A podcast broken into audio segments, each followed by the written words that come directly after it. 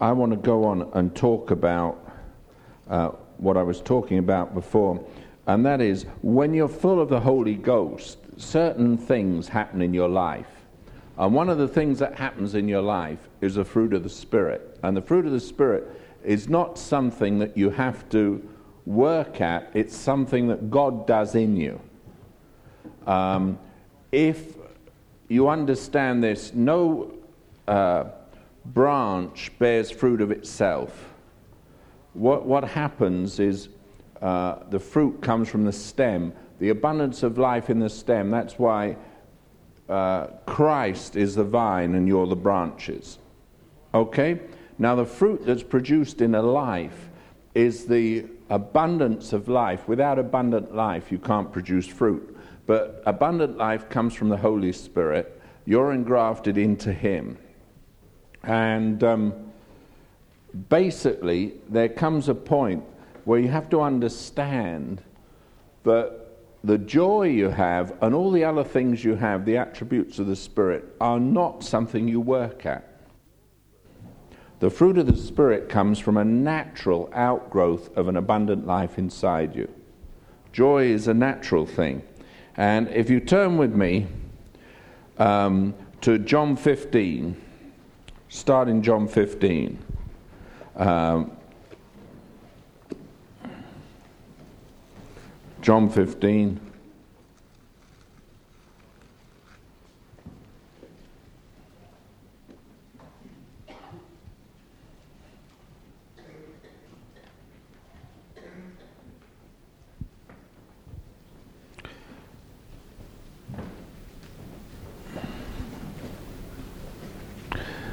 As verse 9, John 15 9, are you all there? Okay? John 15 9. As the Father have loved me, so have I loved you. Continue you in my love. If you keep my commandments, you shall abide in my love, even as I have kept my Father's commandments and abide in his love. These things have I spoken unto you, that my joy might remain in you, and that your joy might be full. Now, if you look very carefully at what he says, he said, These things have I spoken unto you. Now, what things? Uh, he's gone and he's talked about, I'm the true vine, uh, verse 1, my father the husbandman. All right? Verse 4 Abide in me and I in you. As the branch cannot bear fruit of itself, except you abide in the vine, no more can you except you abide in me. Now, an abiding in Christ is the only way that you're going to have joy. Because you're not going to be able to bear fruit in your life, and you can't produce fruit unless you abide in Christ, and Christ abides in you. And therefore, there is no amount of discipline or lifestyle that is going to produce that fruit. What produces the fruit is the life of Christ in you and you abiding in him. And then he says there's a condition. If you keep my commandments, verse 10, you shall abide in my love, as I have kept my Father's commandments and abide in his love. These things have I spoken unto you, that my joy might remain in you. Now it's all conditional upon the abiding. And you can't abide if you don't obey. It's as simple as that. And so the whole of the idea of joy, Christ's joy in you, is obedience to God. Now, not obedience to the law, but obedience to God. Because the Spirit of Christ abides in you, and the Word of God dwells in your heart, and you know what's right and what's wrong. And therefore, if you walk in His will, and it's to do with living His will, you'll have the joy of Christ in you, and it will develop and grow, and you'll bear much fruit. But it's all conditional. It, there is responsibility on your behalf not to produce the fruit. That's legalism. And if you think that producing fruit is done by discipline, you're wrong. Uh, if you can understand what I'm saying, uh, Nothing that you do will make you holy. Nothing that you do will make you sanctified. Nothing that you do will make you redeemed. That's all that Christ did. He did it all. Christ is my redemption. Christ is my sanctification. It's not a process, it's the person. Are you clear about that? So, when fruit has to be produced in the life, it is not produced in the life by you doing something, it's produced in the life by obedience to God's will. And the whole strange thing about it is that if you try and manufacture fruit in your life, you live in legalism and you end up like the Galatians. And you've gone under law and you've walked out of the Spirit. And most people don't understand the difference. And it's very hard to explain. I'm just trying to think how to put it over in a way that's comprehensible. Um, obedience to the will of God is not related to law, it's related to life. And fruit is not related to life, it's related to what Christ does in you if you keep his commandments. Now, his great commandment is that you should love one another. That's the only commandment he's got. And, and so, um, basically, fruit is just a, a, a progressive thing, but it is not a sanctifying thing. The devil's whole purpose is to teach holiness teaching, which is demonic and devilish, which concentrates on fruit which can never be produced by you because it's only Christ who can produce the fruit. That's why you notice it's my joy will remain in you. It's not your joy, it's His. It's what He does. And that joy flows and it won't remain in you if you don't remain in the vine. And you can only remain in the vine by being obedient to Him. And it's all the law of love. And as long as you understand that, you understand that there is no way that uh, the idea of um, getting sanctified by obedience can be biblical. You see, the word sanctifies or sets apart, but you were born again in the incorruptible word of God. That's how we're set apart. We're translated from the kingdom of darkness into the kingdom of his dear Son. But there's no way that anyone can become more holy or more sanctified. If you're set apart as a vessel, you're set apart by God. And God alone can produce fruit. You can't, a branch can't produce fruit of itself. It just can't. And nothing that you do will ever produce fruit in your life. You'll be under legalism and miserable. You can't be a Christian without Christ. And you can't be a fruit bearer unless you abide in Him. I, I was reading, uh, my wife's reading a book, and she pointed out to me it's on the history of, of, of world religions. And here's a rabbi who worked out that basically, though God said you should take a, an, a disobedient child outside the city wall and you should stone him to death, in the Talmud they say that there's never been a child born who has fitted in to the criteria that warrants it being stoned to death. And then they change what God said was rebellion and disobedience into such an extreme form of behavior that no child could possibly accomplish it and thereby negate the Word of God.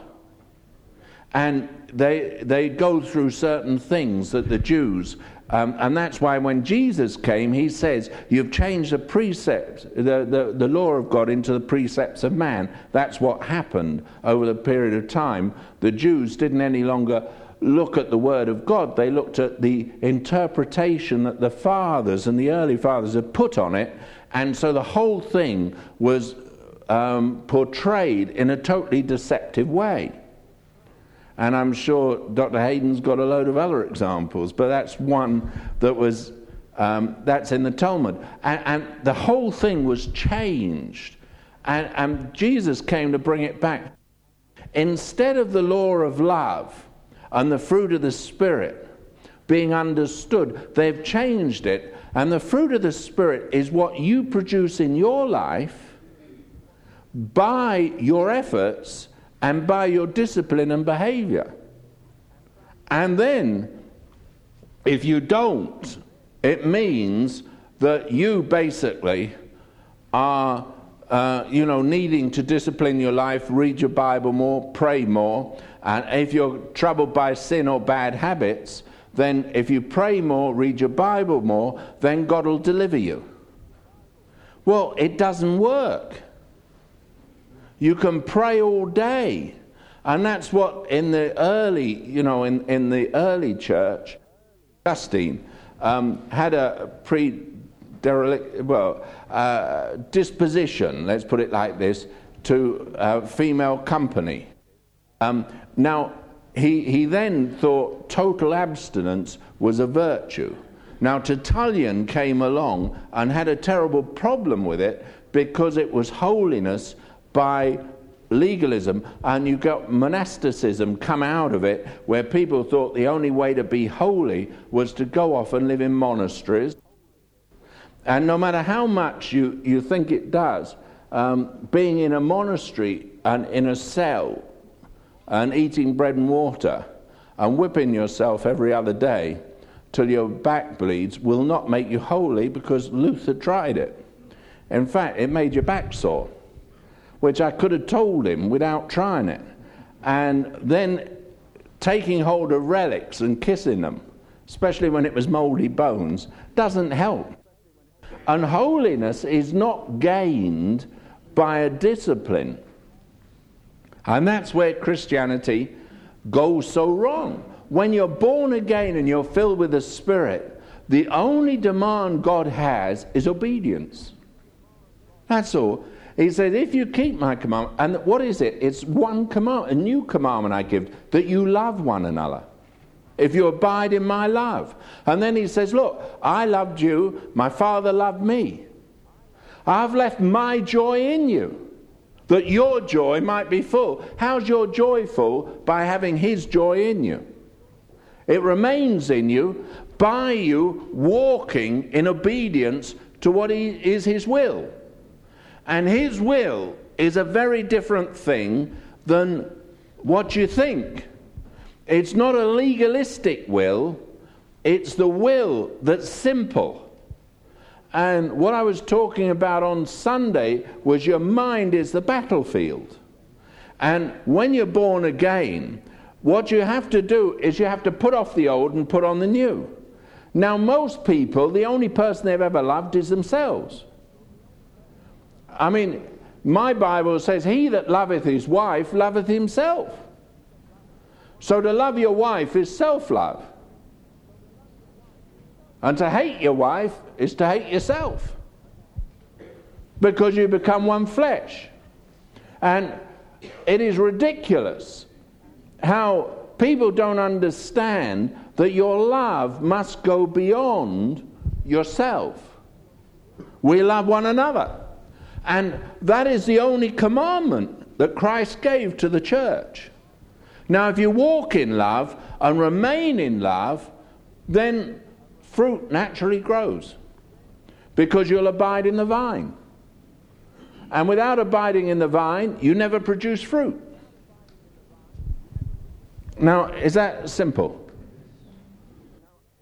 To actually love each other takes the Holy Spirit you, you have to be full of the Holy Ghost.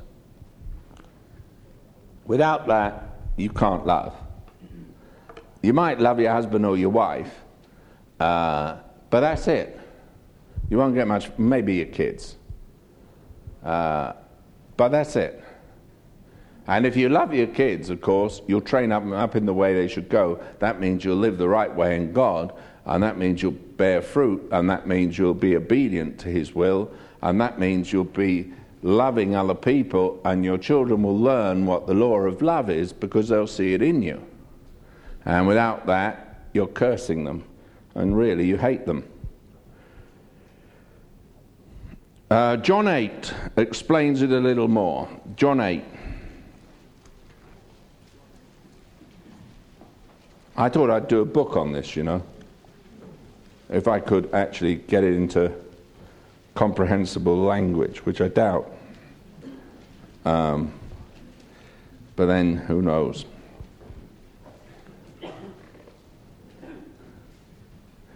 Uh, verse 28 of John 8 says, Then said Jesus unto them, When you have lifted up the Son of Man, then shall you know that I am He, and that I do nothing of myself, but as my Father hath taught me, I speak these things.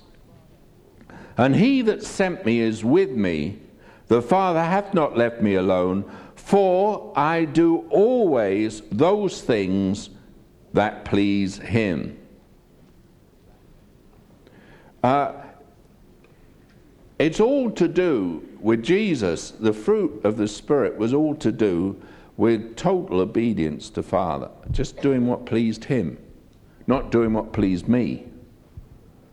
And really, 90% of Christendom problems are people do what they want rather than what God wants. They do what pleases them. If you please yourself, you won't please God. And, and that's it. And if you don't please God, and you're not living for God, you're living for yourself, then you'll never produce fruit. Because you're not abiding in the vine. And if you're not inviting in the vine, that's it. Simple, isn't it? So you won't have joy. You'll be miserable. And you deserve the misery you have. When I see someone miserable, I think, well, they're only miserable because they're sinners. I'm happy. God lives in me. I'm grateful to God for His goodness to me. And He's on my side. And that's it. The only miserable person is someone who's living in disobedience to God. Okay? Is that plain? Without that, you have nothing.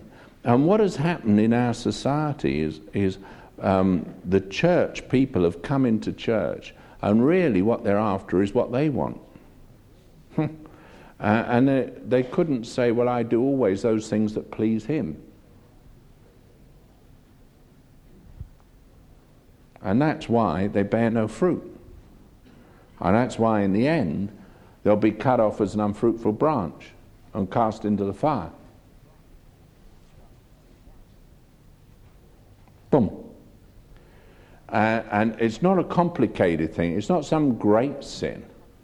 It's just simply that you're pleasing yourself and you're making your own decisions and your own choices in life, and fine, you're entitled to make them as long as you know you're going to hell. now, you're not going there because of any other reason than you decided that God is not God, you are. And so you've t- changed the true image of God into a four footed beast. That's you. And you, you're walking about thinking you have control. Well, you do. But you'll never produce fruit because the only way to do it is to be obedient to Him and abide in Him. Now, that two or three gathered together is superstition. What Jesus was saying was, He's always in the midst. Doesn't matter whether you've got two or three or ten hundred, He lives in me. So when I get together with a couple of Christians, of course He is. But they're taking that scripture and then they're putting a religious connotation on it, and then saying, well, what it means is, therefore, it's okay to meet in houses. But uh, it's not talking about that. Just says, where two or three are gathered together, there am I in the midst. Of course he is. He just wants you to know he's always with you. It's no great thing. In other words, when I sit down to the table at home, Jesus is there. the Lord's always with us. And, and the idea that somehow um, that means something that it, it, doesn't actually say is a terrible thing. It, it's wrong um, hermeneutics and exegesis. When, when you start taking a scripture and you say, well, it says this, and then you make conclusions from it that aren't in the Bible, that is the way errors propounded and expounded. What they do is they take something and say, ah, says in the Bible this, therefore that. But it wasn't talking about the therefore that, it was talking about this. And all of the error that we've got in the modern church is taking a scripture and concluding something that doesn't relate to the scripture that was used. Um, I'm a great believer in the, the fact that you take the scripture for what it says, like abiding in the vine. Simple. Producing fruit. You can't produce it without Him. Okay, let's go on. Um, John 4.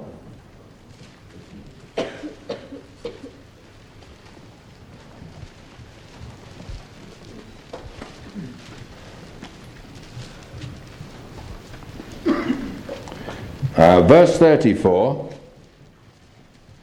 Jesus saith unto his disciples, My meat is to do the will of him that sent me and to finish his work.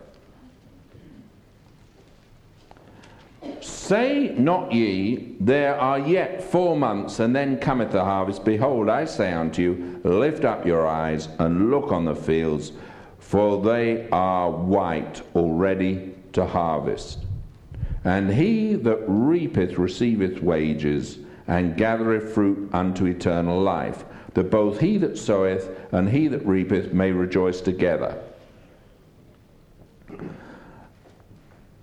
And herein is that saying true one soweth and another reapeth. I sent you to reap that whereon you bestowed no labour. Other men laboured and you are entered into their labors. Now, I just want to explain what Jesus is saying. Jesus is saying uh, a lot of people talk about sowing, but actually, another sows. You know who sows? God. You see, the seed is the word of God.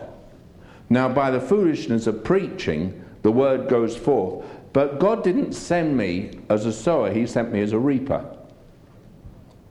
And basically, that's why it's so good to get people to respond, because if you get them to respond and you challenge them, you're actually reaping what you didn't labor for. Because we never ever um, produce fruit. Uh, God gives the increase, and it's God's work and we are entered into God's work. And Jesus said, I'm entered into my Father's work, and I finished the work. What's the finishing of work? Reaping. You know, when, you, when a field's sown, what do you do? You reap, don't you? And he said, Well, the fields are white and ready to harvest. And if you look at the verse before, you'll see what he's saying. Look, it's easy. You don't have to be a great man to know this. Jesus said unto them, My meat, that's meat, not milk, is to do the will of him that sent me and to finish his work. And then he goes on and he says, Look, the fields are white, all ready to harvest, and he that reapeth receiveth wages and gathereth fruit unto eternal life.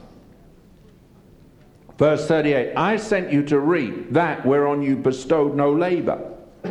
See, I sent you somewhere to reap.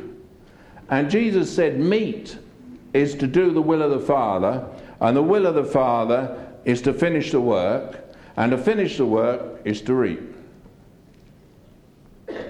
And so, the greatest joy anyone can have is reaping. So, evangelism is the greatest joy.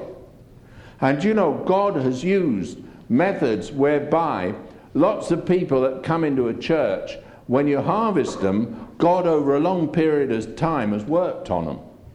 And you get up and you preach.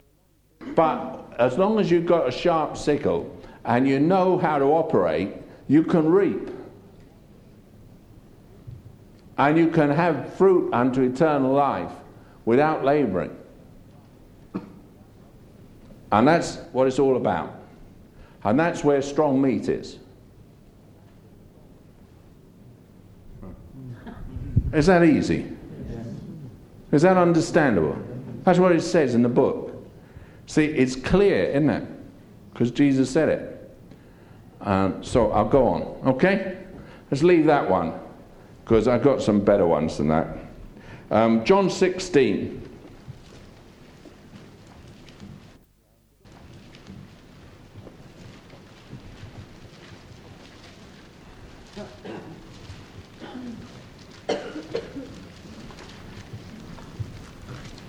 John 16, verse 22. Here. And you now, therefore, have sorrow. Now, why is he going to have sorrow? Because Jesus is going to be crucified. But I will see you again, and your heart shall rejoice, and your joy no man taketh from you. And in that day you shall ask Ask me nothing. Verily, verily, I say unto you, whatsoever you ask the Father in my name, he will give it to you. Now, the joy that comes with the revelation of Christ's redemption, ascension, and life, no man can take it from you. When that joy comes, no man can take it from you. The only way you'll ever lose joy is by stepping out of the will of God and living to do what pleases you instead of what pleases Him. No man will take it from you. Now you can leave it, but no man can take it from you. And, that's what's so important to understand. If you end up in misery, it's because you're doing what you want, not what God wants. That's why you're miserable. And you deserve, may misery remain until you start doing what He wants. See, joy is God's joy. No one will take it from you, but you can leave it. Okay? Is that plain? Uh, it's fruit. And it develops and grows and multiplies and increases. And the only thing that any of you need do is just obey. Uh, it's so, so easy. No, no, never anything difficult about Christianity. It, it's, it's, it's the way people mess it up. John 17. John 17, verse 13. And now he's talking. Um, the prayer is, um, well, I better put it in context. In verse 1, these words spake Jesus and lifted up his eyes to heaven and said, Father, the hour is come. Verse 13, and now come I to thee. And these things I speak in the world, that they might have my joy fulfilled in themselves. I have given them thy word, and the world hath hated them, because they are not of the world, even as I am not of the world. I pray not that thou shouldest take them out of the world, but that thou shouldest keep them from the evil. They are not of the world, even as I am not of the world. Sanctify them through thy truth. Thy word is truth. Now you notice he said, verse 14, I've given them thy word and the world hated them. Sanctify them through thy truth. Thy word is truth. Now, don't therefore assume that somehow sanctification's a process because he said, I've already given them thy word. It was in them, it was in their heart. Now, the only thing that hadn't happened, the Word and the Spirit hadn't joined together because Pentecost was not yet fully come, and therefore they weren't born again or filled with the Holy Ghost or baptized in the Spirit or whatever you want to call it. Um, I don't care what your terminology is, um, but basically, until the Word and the Spirit came together, what they had, they had the joy of Christ dwelling in them, but they couldn't live as witnesses of that life until they were born from above. Okay? But they were set apart by the word he had spoken unto them, and they were chosen vessels. Is that plain? Are you all with me so far? So good. Um, 1 Peter 1. 1 Peter 1.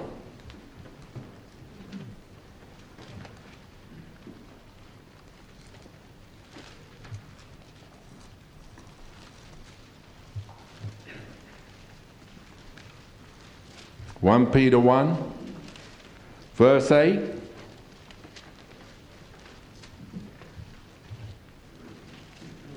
Oh, let's take verse 7. Uh,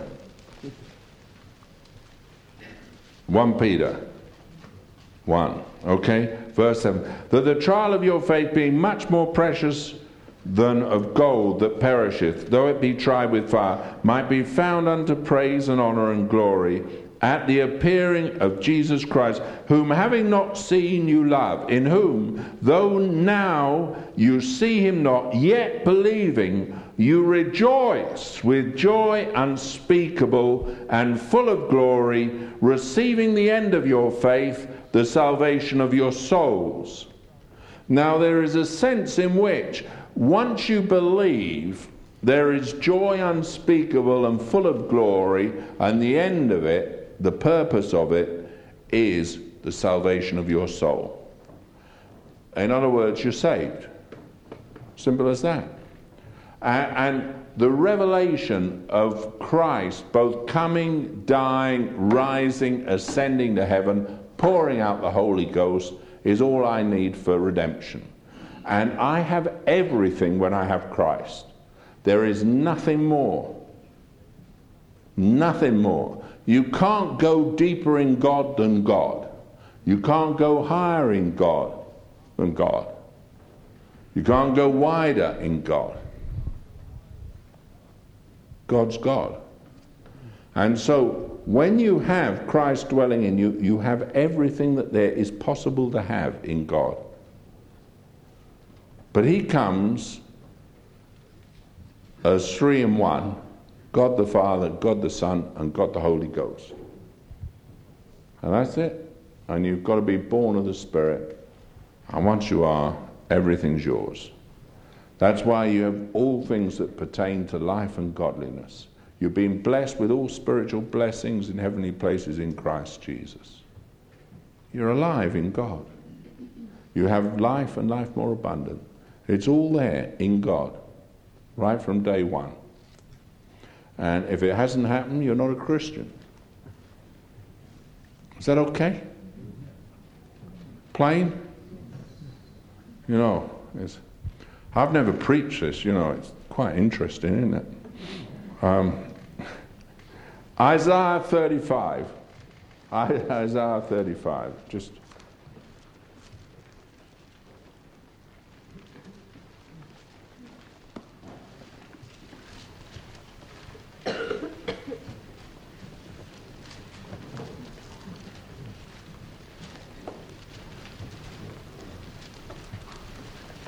Isaiah 35.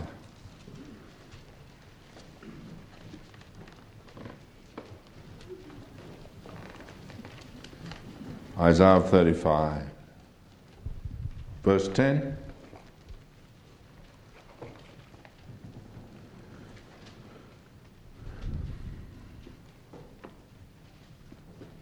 And the ransomed of the Lord shall return and come to Zion with songs and everlasting joy upon their head. They shall obtain gladness and joy, and sorrow and sighing shall flee away. Now, the ransomed return and come to Zion with songs and everlasting joy upon their heads. Do you know there is everlasting joy upon the heads of all? Uh, who'll come to Zion. Now, we've come to Mount Zion. We've already come. And Mount Zion speaks of New Jerusalem. And New Jerusalem's the mother of us all. And no, I don't want to get into eschatology because it's um, a dangerous subject. I do want to point out to you that if you're born again, you're already in New Jerusalem. And if you can't figure that out, um, you ought to join a four square church and they'll tell you. Doesn't matter. Because um, it's a four square city, see? And it's got golden streets. But uh, sometime I'll do a whole thing on prophecy, but I don't want to at this point. Um, the most important thing to understand in your life is that joy is part of a Christian heritage, and if you don't have joy, something's wrong with the root of your life. You're not rooted in God.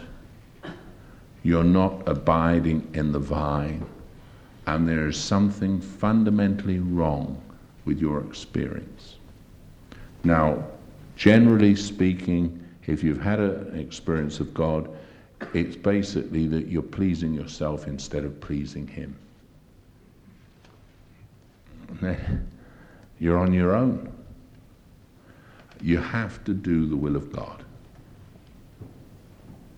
My meat is to do the will of Him that sent me and to finish His work. I'm called to harvest. And that's it. Okay? Anyone got any questions? Is that all right? You're all okay? Hmm? Very simple, isn't it? Now, that's one fruit of the Spirit, joy. I'll go on to the others and we'll talk about them. But do understand you cannot produce fruit. That is just a natural outgrowth of abiding in the vine. And if you abide in Him, you'll bear much fruit.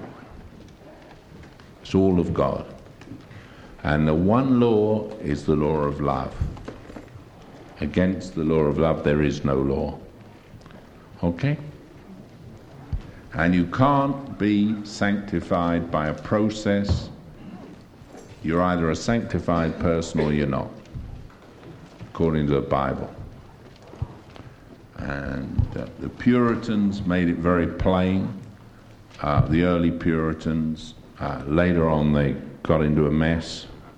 John Owen wasn't really quite clear on what he believed, so he wrote 16 uh, books to show his confusion, and they all do. Uh, but generally speaking, the Puritans had a good grasp of what it was to bear fruit.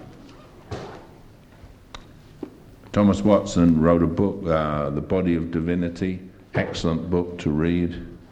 If you get hold of it, a bit heavy because it's quite thick. Um, but it, heavy tome in the sense of the meat in it. Uh, but basically, what it's saying is you've got to abide in Christ. And as long as you understand that, it's very simple. You just do what God says. Live according to His will, not to please yourself, but to please Him. Now, if you can turn around to God the Father and say, I do always those things that please you, then you're living a Christian life and you're walking in the Spirit. If you do what pleases yourself, you're in trouble. Okay? And you'll be miserable. And that's it. Okay, well, there you are. I've done in one hour joy.